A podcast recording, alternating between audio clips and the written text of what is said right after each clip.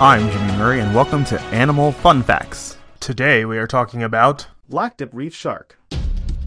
The blacktip reef shark is found throughout nearshore waters of the tropical and subtropical Indo-Pacific. In the Indian Ocean, it occurs from South Africa to the Red Sea, including Madagascar, Mauritius, and the Seychelles, and from there eastward along the coast of the Indian subcontinent to Southeast Asia, including Sri Lanka, the Andaman Islands, and the Maldives. In the Pacific Ocean, it is found from southern China and the Philippines to Indonesia, northern Australia and New Caledonia, and also inhabits numerous oceanic islands, including the Marshall, Gilbert, Society, and Hawaiian Islands and Tuamotu, contrary to what most sources state. There is a report suggesting that the specimens of this species from Japanese waters might be from Taiwan. However, a number of sightings and captures of this species have been reported from the inshore waters of Ishigaki Island of Okinawa Prefecture in southern Japan, a Lessepsian migrant.